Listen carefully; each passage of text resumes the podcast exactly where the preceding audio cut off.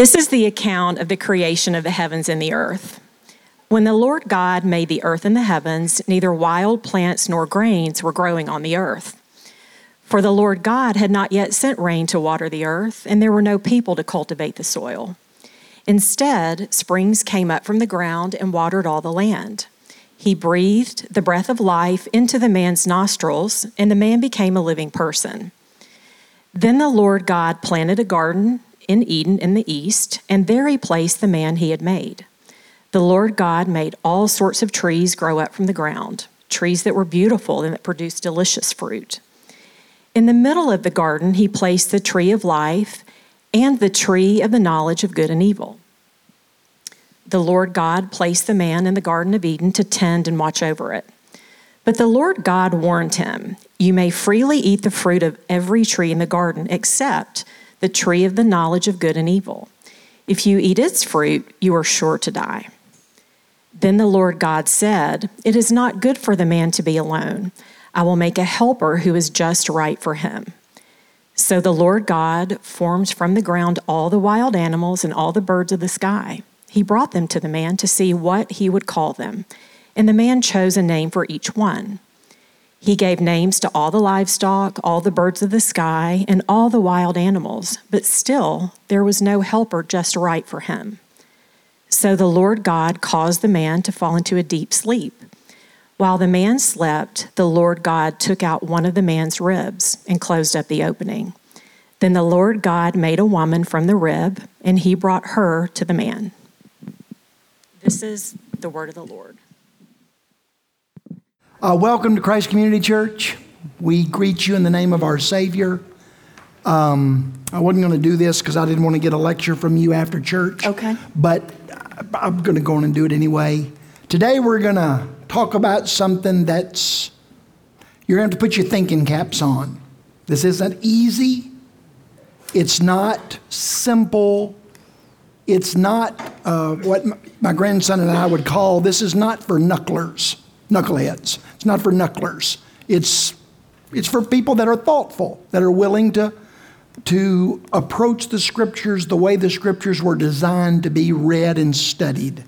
And that is slowly, incrementally, to um, relate one part with another part, uh, to wrestle, um, to approach it and then leave it and reapproach it. And so we're gonna we're gonna do that today. At least hopefully begin that process uh, with y'all.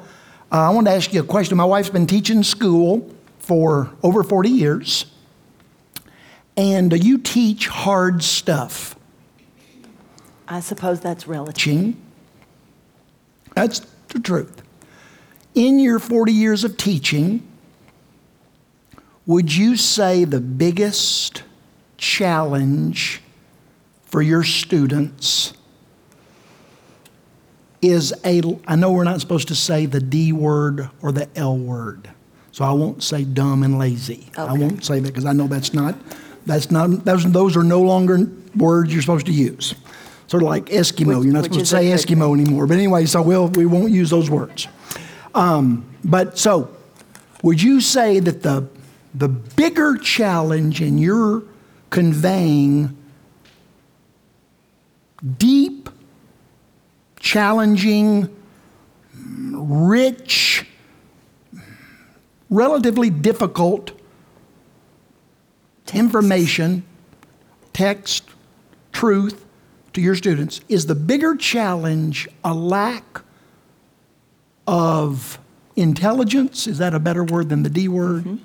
Or a lack of effort? Just an whatever the whatever the L word, how you say uh, lack of motivation and willingness to just work hard to, to get it. Wh- Which of those, in your experience, is a bigger problem? Well, I'm going to add a third, but um, it's over on the side of effort, certainly not ability, um, but distraction. Okay. I would say Okay. is probably the biggest uh, thief of um, intake of knowledge. Okay, distraction. So distraction and then there, therefore lack of effort because, well, not lack of effort, but less effort towards the text at hand because there's so much else. Less focused effort. Absolutely. Okay, all right. My point in bringing that up is that what we're going to talk about today, you're not going to miss this because you're dumb. That is not why you're going to miss this. You're going to miss this because you're going to leave here today with an unwillingness to take this and embrace it and work on it and make it your own. And uh, you will rob yourself of one of the biggest, by God's design, one of the biggest sources of life if you do that. So I appeal to you not to do that. Okay? My hero in the Bible, uh, obviously other than the Lord Jesus, is King David. And he is the Jesus of the Old Testament. He, by, by design, uh, uh, that's why people would say, Jesus, son of David. They, they, they, they recognize that connection. And Jesus recognized that connection. So you want to understand and see Jesus in the Old Testament, study the life of David. Very significant to me that one of the things that made David David there's nobody in the New Testament like Jesus. And I would suggest there's nobody in the Old Testament like David. And one of the things that made David David was that he valued and was committed to his ally relationships in a passionate way.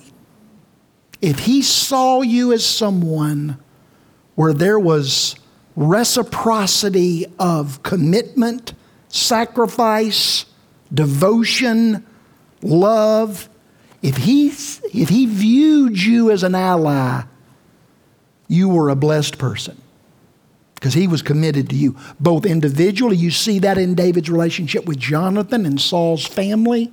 That famous Saul was a knuckler, but Jonathan and his family, that was an ally family for David, and David was committed to them till the day he died. You saw it in David when he became king in his relationship with other countries. If a country was a source of blessing to, to his country, David was committed to them, win, lose, or draw, even when they were knucklers he, he was committed to them. Tragically, we live in a world today where we don't value our allies. We don't do it individually. We don't do it in the workplace. We don't do it as a country. I love my country. But we do a, I'll, I'll just say poor. There's a better phrase, but I'll, I'll leave the second word out. We do a poor job of how we relate to our allies as a nation. It's sorry. And, and they, they don't do any better. I'm not, I'm not saying they're, they're better than we are, but we, we just live in a world where allies are not valued, they're not protected, they're not uh, cultivated and built on and, and strengthened. And we speak of our allies horribly, we treat our allies horribly. They're, they, we view them as disposable rather than indispensable. And because we've lost that, we have lost one of God's primary. I'm talking about in the, if there's if you got the top ten, this is number two. That top five. Let's say the top five one of God's primary means of helping us experience not existence, but abundant life is through our ally relationships. It, they, our allies help us and we help them experience, create and experience life at its best. That's what I want to talk to you all about, or that's what we're going to talk to you about. Thank you, Esther, for reading that portion of Genesis chapter 2. And I want to summarize that real quickly because that's what we're going to build on today. Um, what you find in Genesis, really Genesis 1 and 2, but we're focusing on Genesis chapter 2. God creates the world in six days. Very significant that after he creates what he creates each day, he ends that day as he gets ready to retire for the day, as however God did that. Um, he would end the day by saying, I created this and it was good. Next day, I created this and it was good. Next day, I created this and it was good. And he did that for a week. And then we, we get sort of a summary of that. You see that in chapter one. And then in chapter two, you see a summary of that. And on the last day of creation, God creates this human,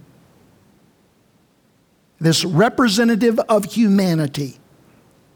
And if you read this passage carefully, if you ponder this passage carefully, what you see is God, he, he calls this person Adam. And he invites him, or you could say gives him, this role, this responsibility of subduing and ruling over all of creation. God says, I want you to be fruitful and I want you to multiply. I want you to subdue all of creation and I want you to rule over it. And that, at that moment, what that included was everything in the garden. Now, that was just the beginning, but that was the beginning. And that included all the plants and all the animals. And Adam began to try to fulfill this role of subduing and ruling, being fruitful and multiplying. But very quickly he realized this isn't working well. I, am unable to do this on my own. And so God suggests to him what they would do go throughout the garden, look at all the plants, look at all the animals, start naming them, what that meant was uh, look at them, study them, get to know them, build a relationship with them. And maybe one of those will be somebody that can help you fulfill your role, fulfill your, your calling. And so he did that. And at the end of that process, what Adam realized was this there's no one, there's nothing and no one in the garden that is suitable person I'm supposed to be to help me accomplish the task that I have been given. And that's, yes, when it says it's not, then, then, then for the very first time,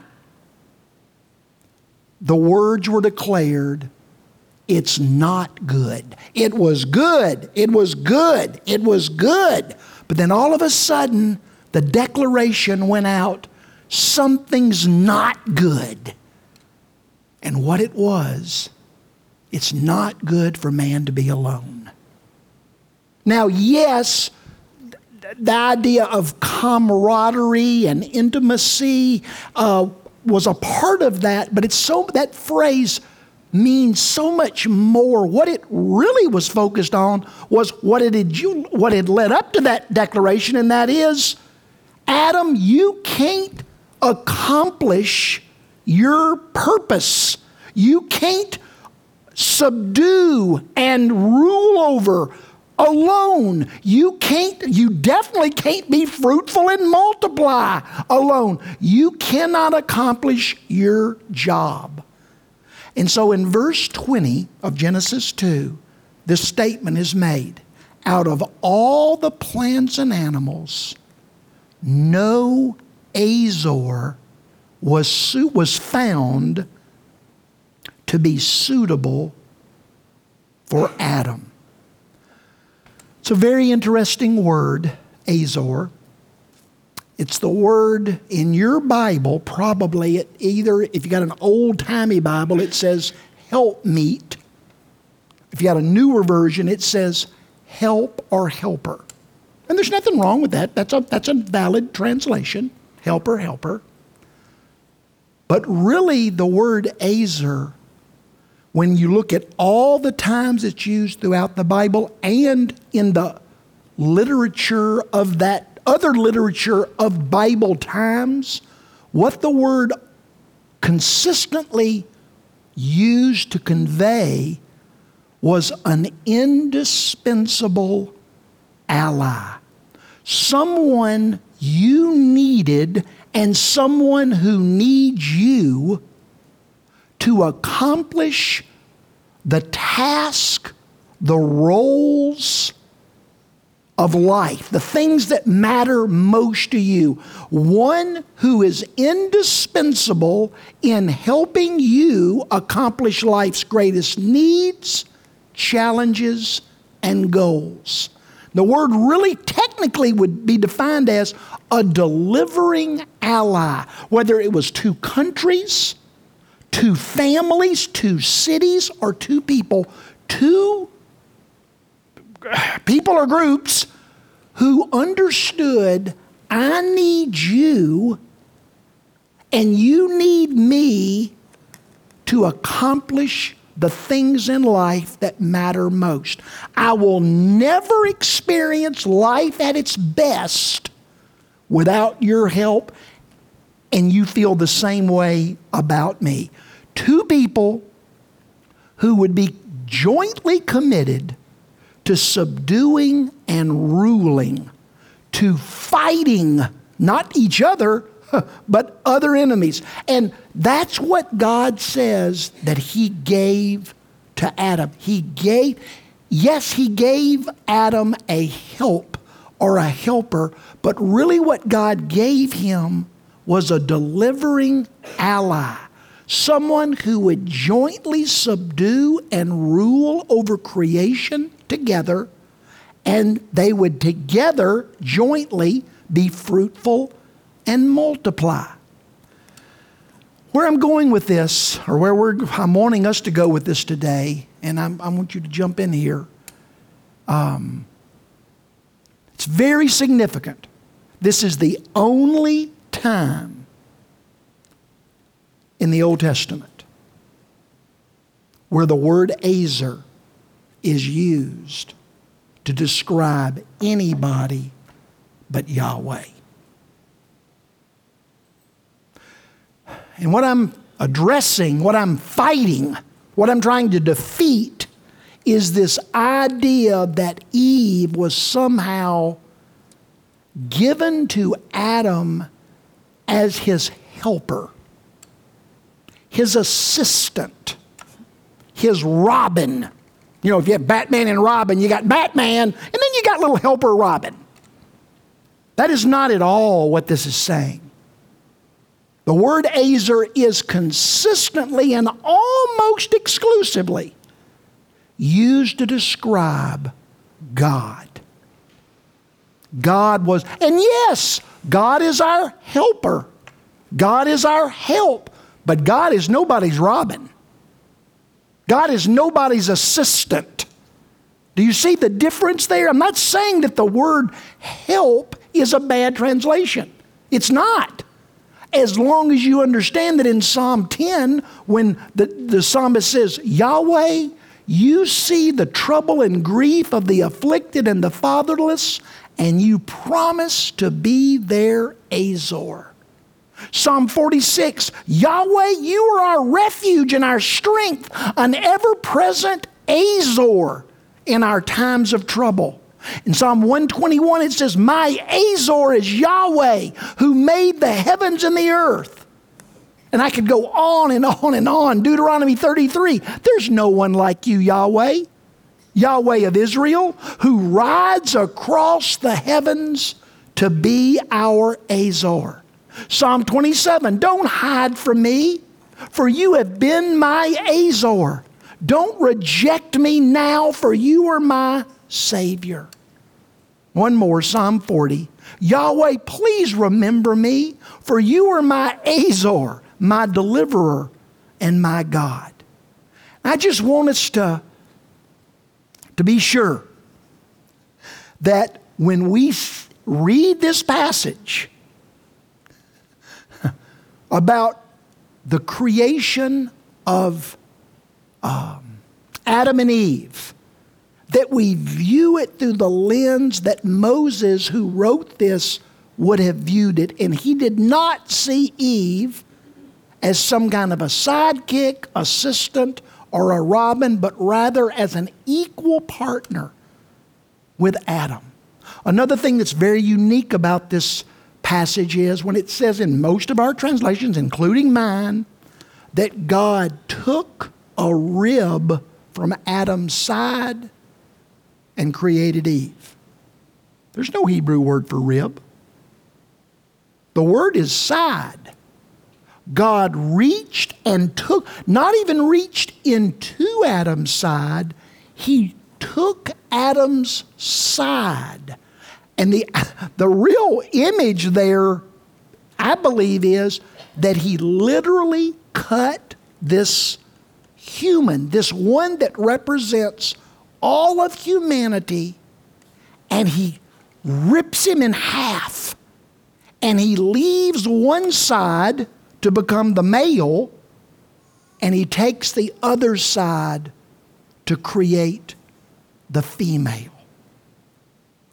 Another thing is very unique. There's so many wonderful things going on here, and they all point to Eve's value, her significance. They're, they're ideas and words that give honor and respect to this uh, person that completes. God took one and made two, and then he immediately took the two and he made one. Another thing that's very, uh, to me, very unique here is that the word Azor it is the exact same Hebrew word as the word city. It's the exact same word. God formed, well, let me, before I even get to that, I'm going I'm to let you help me with that in just a second. But let me give you one more thought here. The Bible says in Genesis chapter 2, actually in Genesis chapter 1, God took the dust of the ground and he formed Adam. But when you get to chapter 2, God took the side, the half of Adam, and he built Eve. He didn't form Eve, he built Eve. Now, any self respecting, intelligent, educated Hebrew person who was reading Genesis chapter 1 and 2 back then that had gone, What? Just like um, Tiffany. Are you there? Yeah, there you are. If I said, You, you built a little boy, you'd go, Yeah, you, that's not wrong, but that's not the way we would say it. Right? You wouldn't say that a mom built a little kid. Right? That's not the way, uh, that's not the way you would say it. And if I said it that way, if you're a sharp student of literature, you'd go, wonder why the author used an odd word to describe something that he could have easily used a better word for. And what the Bible says here is it says Adam was formed from the dirt of the earth or the dust of the earth or the ground, but Eve was built. And the word built is never used one time in the book of Genesis. except here to ever describe anything other than the building of cities and the building of altars. We're going to hear, learn in just a second. Cain built a city. Nimrod built a city. Um, on and on and on. All these dudes. They built cities and then they built altars. Any idea on why? Why would Moses, under the inspiration of the Holy Spirit, choose the word build to describe what he did in the creation of Eve if it's never used that way except as it relates to the building of cities and altars? Any, any thought? Just a guess. Okay. Um, that it, it's in the Hebrew text and in the Hebrew ear, ear perhaps that it's wordplay. It's a Yes, it's yes. like to draw our attention to it. Yes. Poets do it all the time. Poets will use a change a noun into a verb or a verb into a noun in order to draw our attention to it. Yeah. Like the um, I wish I could remember one right now, but the the the wise man forwards. Well, in English, that's not exactly the structure, but it's like, oh, oh, that's interesting. I want to. It draws my attention to And it. I'm supposed to pause and, and, as Robin said so wonderfully, ponder. I'm pondering this. So when we, and I'm going to come back and let you talk a little bit more about that when I get to this next idea. I just want us to see that when God, through Moses, describes the creation of one person in this relationship, he uses a very specific word, and that is, he formed. Like a child would sprinkle a little water on a, a dust pile and make some mud very significant. Eh, anyway, I'm gonna, I don't have enough time to get into Jesus doing that in, the Gospels, but we'll talk about that another day. But he formed some mud, or he made some mud, and he formed the man. But that when he, when the decision was made to create this other person out of Adam's side, he built this person and he uses the word that is only and always used to describe the building of a city and the building of an altar. As if to suggest Adam, Adam would have understood this. Adam would have gone, oh, this is unique. Oh, this is different. Oh, this is special. Could Eve be the place that I'm supposed to run to when I need protection, when I need rest, when I need community, when I need this?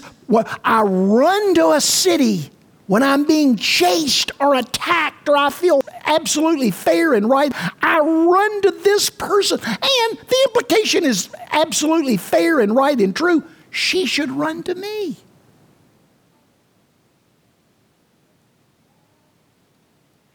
You also build altars.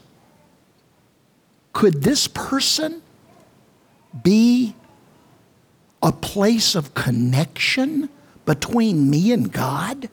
As I relate to this person, it has undeniable, immeasurable impact upon my relationship with God.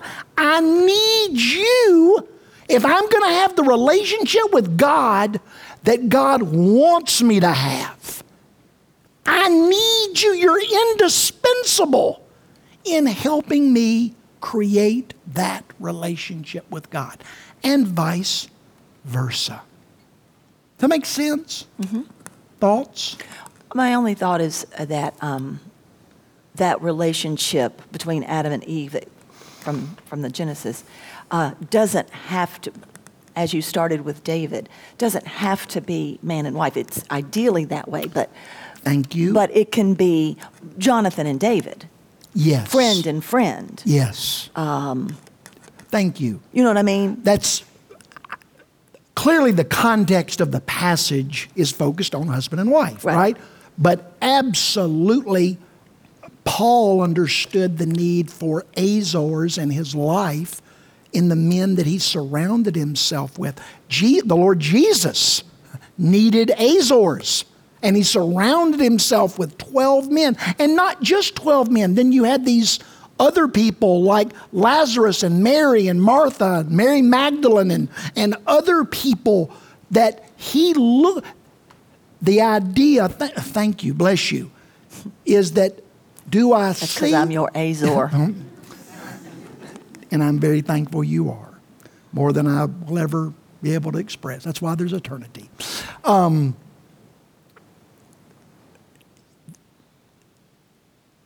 for us to see that we need these relationships. And these relationship people need us. And are we willing to own this need? To commit our lives to creating and maintaining and developing and protecting these Azor relationships. Do we see that? And my challenge to you is you do see it. You're not dumb. You're not, as my grandson and I say to each other, blither. That, that person over there's a blithering idiot. You're not a blithering idiot. You're not an imbecile. You understand this. I understand this. But do I own this? One last idea. Woo! So much good stuff here that we could spend a hundred years. Very next chapter. Well, no, sorry. Genesis 1, Genesis 2, Genesis 3, the fall, we got all that. The result of the fall is that Adam and Eve are driven from the garden. They have to leave the garden. Now, I personally believe they wanted to leave the garden. You don't see them begging God to let them stay. Oh, please let us, we're sorry, we'll never eat another apple. Forgive us. You don't see anybody? No. They don't want to live where somebody else is in charge. That's why they ate the fruit in the first place. I want to be my boss. Eden, they leave the garden, but they move just into Eden. They leave the garden, which is in Eden, and they move Eden, right outside the wall, or whatever it was. The, the, the, they're just right outside the garden, and they begin to live. And they have two sons, Cain and Abel.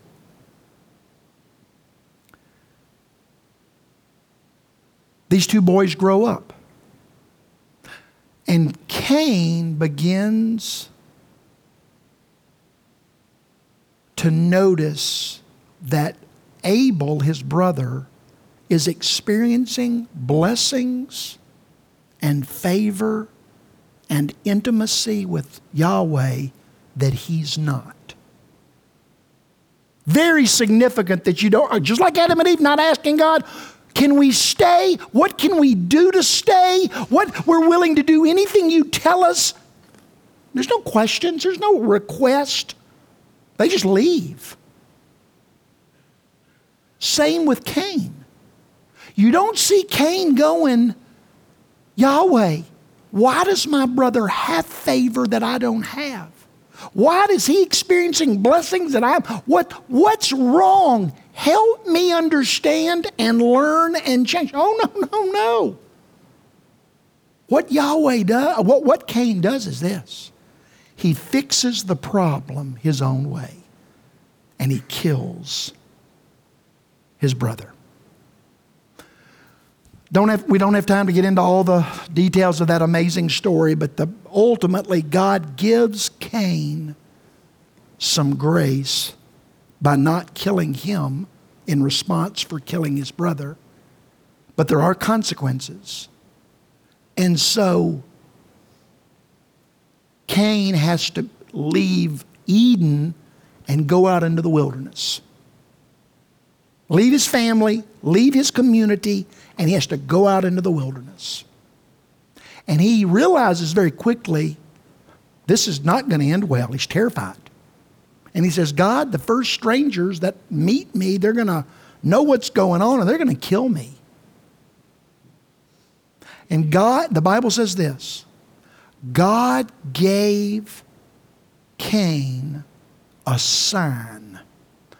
it's very intentionally vague. What kind of sign? We don't know. Was it some kind of a G Man badge or a card that he would whip out? We don't know. We don't know. But God gave Cain something that when he showed it to people, they would immediately know leave him alone. Don't bother him. Don't harm him. Because if you do, it's not going to go in, it's not going to end well for you. What you're doing to Cain is probably going to happen to you. But it's so significant, guys. And this is, I, I want to, we'll end on this. The very next thing that happens in Genesis 4 is Cain experiences the favor of God. I will not let anybody kill you. I'm going to give you something to protect you from harm so that you can experience a better life. And the very next thing that happens is the Bible says Cain went and built a city. Not, thank you, God, I will uh, incorporate this and embrace this and utilize this. I'm trusting the uh, effectiveness and the usefulness and the powerfulness of what you've provided to protect me, to provide for me, to help me experience an abundant life, rather than saying thank you and utilizing it Cain goes and builds a city. He goes, and the only difference in the word Azor and the word city is just a little. Um, it's like a, a, a critical mark, you know. Like a, little, a little mark. mark. They're the, mark. exact, and that's a, that's a word play. The, the, the, the, the writer, Moses, he, intent, he could have used other words, but he used the exact same word other than a little mark over, over one of the words, he, he uses the same. And the point being, I believe, the point that I'm suggesting to us is God provides things to help us experience life, abundant life, so that we're not going through life living by trial and error. We're not going through life trying to run races limping. We're not, we're not going, we don't have to travel, not just second class, but down in the hole of the boat. We can live in a, I'm not saying a problem free life, that is not God's plan. I'm not saying we're never going to get sick. I'm not saying we're never going to have financial challenges. I'm not saying we're not going to have uh, of, you know, problems and, and that's, that's foolishness to even suggest or think that. That's not God's plan. But I am telling you, and yes, this is true for all of us, regardless of our relational circle. But let's take it at face value. How many husbands are given an Azor by God to be a source of protection and provision, a place where you can go for rest and light and restoration and clarity. Somebody that will stand with you and you will fight for her and she will fight with for you and you you create a life that is better than you could have ever created alone. But I'm going to do it on my own. I, I know better.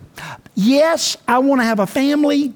I'd like to have a couple, 2.3 kids. You know, we need something to do during the holidays. So we got to throw some, some holiday meals. And so they'd be good for you to participate with me and do got to go on, going on vacation alone is not really great. So I need somebody to go on vacation together with. You know, uh, you cook and I'll do the yard and we'll, we'll create this pitiful excuse for an unhealthy, dysfunctional B team team, and we go through life limping. We go through life making the same mistakes, battling the same fears, tripping over the same logs, stepping in the same mud holes, and we wonder why? Why? Why? Why do I struggle so badly at parenting? Why do I struggle so much with finances? Why do I struggle so much relating to people better? Why don't I flourish? And that is a those are big questions with big answers way beyond my pay grade. And I'm not trying to make big, hard things easy and simple. That's not what I'm doing. But I am saying this God created a relationship for our good so that we, it's not good to be alone. And by focusing on this relationship, developing this relationship, valuing this relationship, me viewing you with the respect and the honor that you deserve because I need you, and you viewing me with respect and honor because you need me. And we're honest and open and transparent with each other. That's the they were naked and not ashamed part of the whole deal. And we're, we, we, we tell each other the truth. We tell each other our needs. We, we're transparent with each other. And we see each other not as a hindrance to living life. If you just would get yourself together, life would be better. Versus, you're not the problem, you're the solution. You're the answer. You are the means through which I can experience the abundant life that God created for me. It's all about me. God wants me to have an abundant life. And part of that is me recognizing how badly I need what she brings to the table and her recognizing the same thing.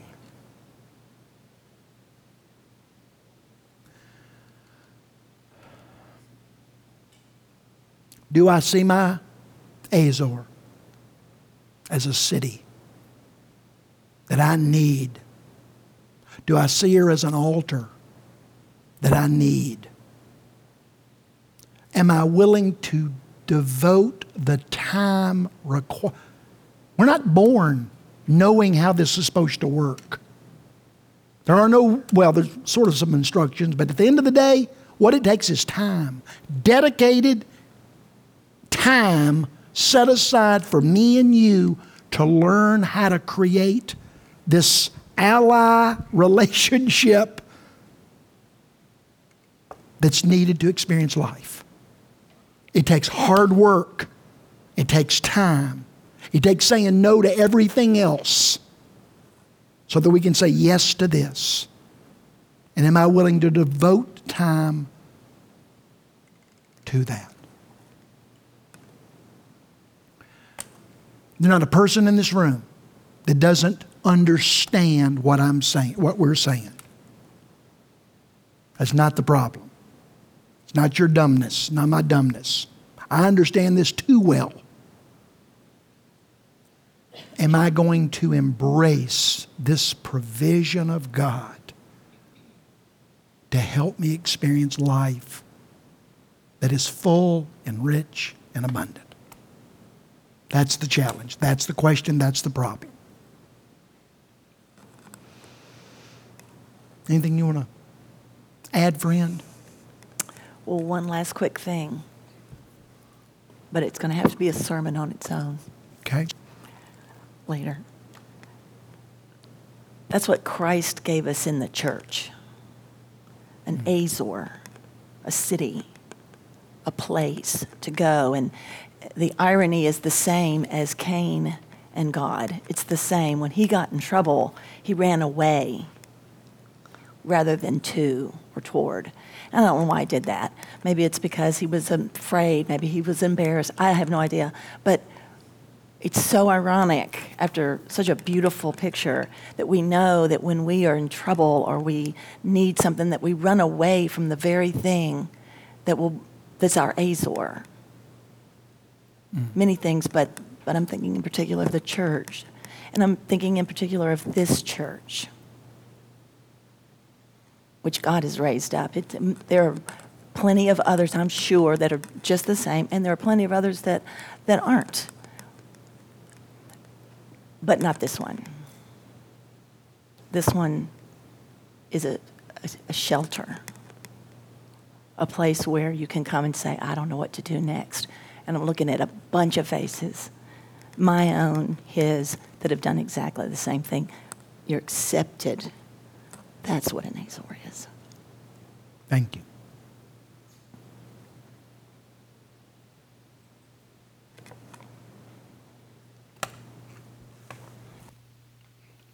Thank you, thank you, thank you.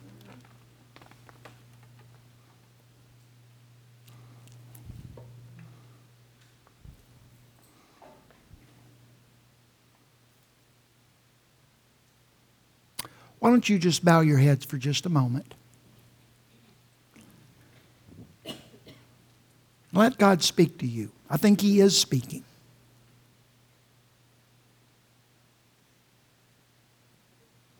What is God saying to you about your relationships? Do you have an Azor? Azors plural. If you don't, are you courageous enough to ask the question, why? If you do, how are you relating to those people or to that person?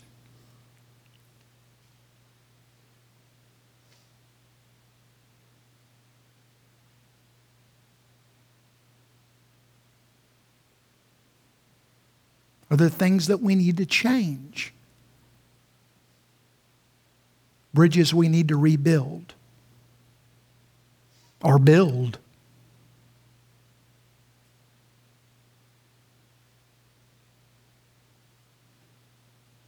God's not, God doesn't want us to leave here guilty. He wants us to leave here excited about the future.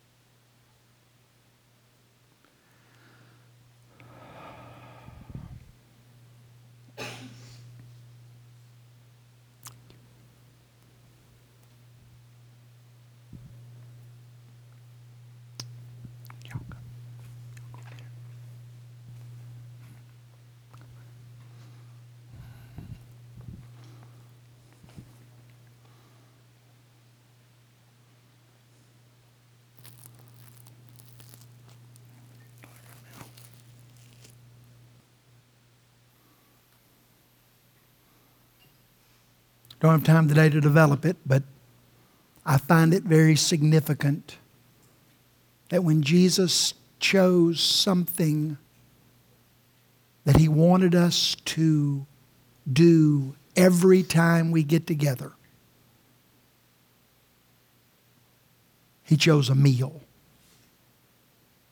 Could picked anything he wanted to, but he chose a meal.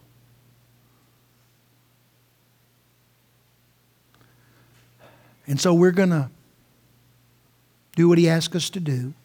We've gathered together as he asked us to. And so we're going to take bread and wine, that which is the source of nutrition, sustenance, and that which is the source of joy.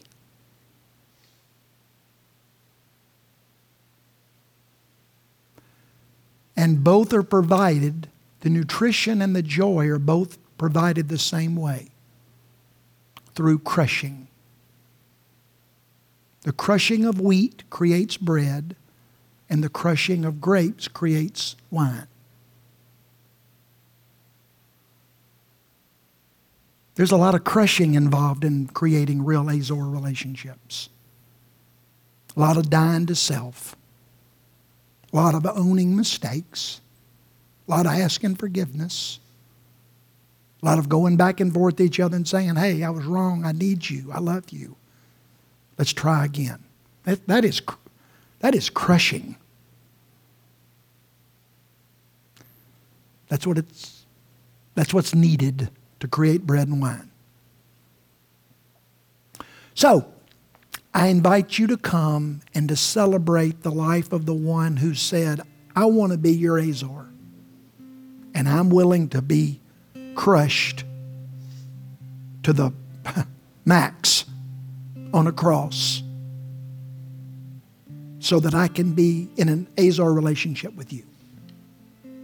Let's celebrate his life and let's decide how we can emulate that life in our relationships as well. You come.